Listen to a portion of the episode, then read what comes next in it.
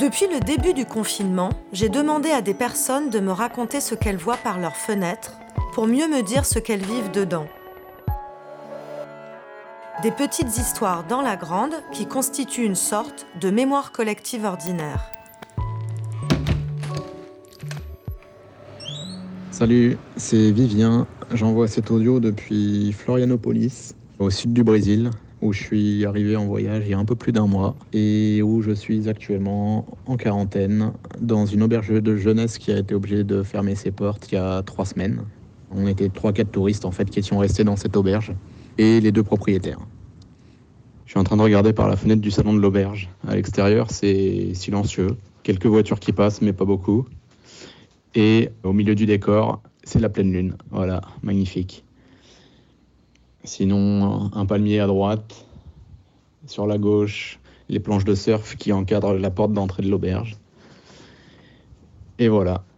Au niveau des bruits extérieurs, euh, on entend quelques motos, des livreurs, quelques voitures, mais pas beaucoup. Et euh, entre tous ces bruits, le bruit des insectes. Je ne sais pas si c'est des grillons ou des cigales et les filles de l'auberge qui parlent en portugais. Donc l'auberge fait beaucoup plus vite que d'habitude, mais la vie s'organise très bien. Ça, on est un peu comme en colocation là, et on s'occupe euh, comme on peut hein, entre cuisine, Netflix, euh, sport, billard, ping-pong, cours de français que je donne euh, occasionnellement, cours de portugais pour moi dans l'autre sens forcément.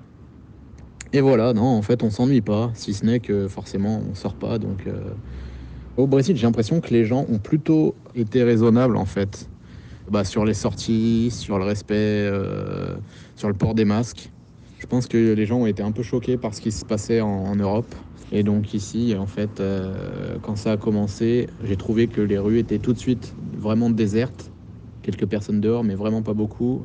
En fait, les personnes qu'on voit dehors, il y en a une grande partie, c'est des. La tristesse du Brésil, c'est des, des mendiants. Et, euh, sinon, euh, voilà, sinon les, métiers, euh, les métiers indispensables, forcément les supermarchés qui continuent à ouvrir, hein, et les, pharmacies, les centres de santé, et les quelques commerces qui peuvent continuer.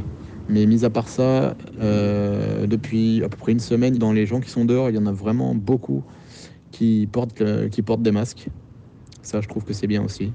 Les gens ont bien réagi compte tenu du fait qu'en plus, C'est beaucoup d'électeurs de Bolsonaro. Et Bolsonaro qui arrête pas de troller depuis le début en, parlant euh, du fait qu'il faut reprendre le boulot et pas bloquer l'économie, en s'opposant à toutes les consignes du ministère de la Santé.